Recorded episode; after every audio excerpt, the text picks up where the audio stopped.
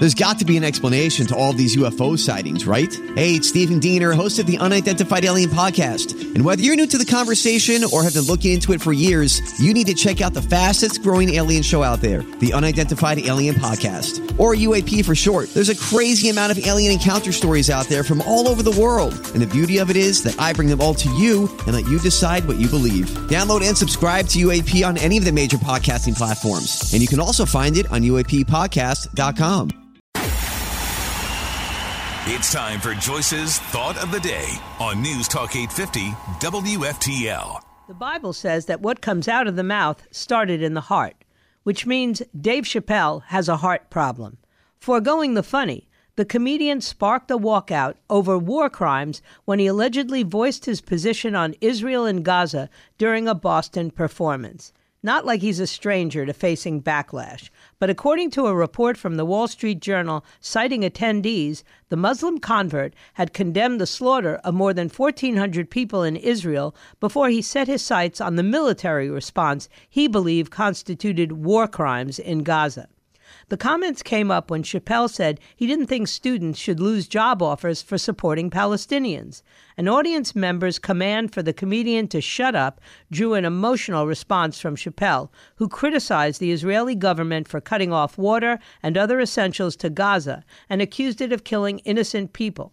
In response to some members of the audience reportedly shouting, Free Palestine, the comedian, who required smartphones and other electronic devices to be secured before entering the performance area, was said to have replied, You're damn right, Free Palestine. However, other shouts about, What about Hamas? and you should shut the F up were not so readily accommodated by the entertainer, who was said to have lost it on the man yelling, You do not tell me to shut the F up at my show. Chappelle then started on a tirade of his beliefs, leaving comedy behind and focusing purely on politics. Such was the account of one individual who was said to have been in attendance with a group of friends who walked out when the crowd of nearly 20,000 people started yelling out, Go Palestine, Go Hamas, and other related hateful jargon. The audience was cheering Chappelle on during his tirade. I was sick. We were sick. I turned to my friends and wife and said, I think it's time to go. We walked out and met up with many other Jews leaving the show.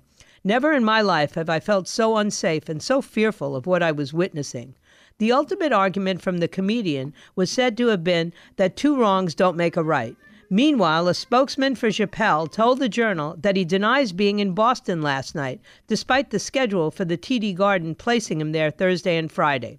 The take, particularly on the blacklisting of college students who had blamed Israel for the terror attacks from Hamas, stood in contrast to that of comedian Bill Maher, who said Friday on his HBO show Real Time that Harvard University was an a hole factory. As an Ivy League graduate who knows the value of a liberal education, I have one piece of advice for the youth of America. Don't go to college. And if you absolutely have to go, don't go to an elite college because, as recent events have shown, it just makes you stupid. Despite the backlash from anti Israeli sentiments, Harvard students continue to hold their ground and held a die in on Wednesday.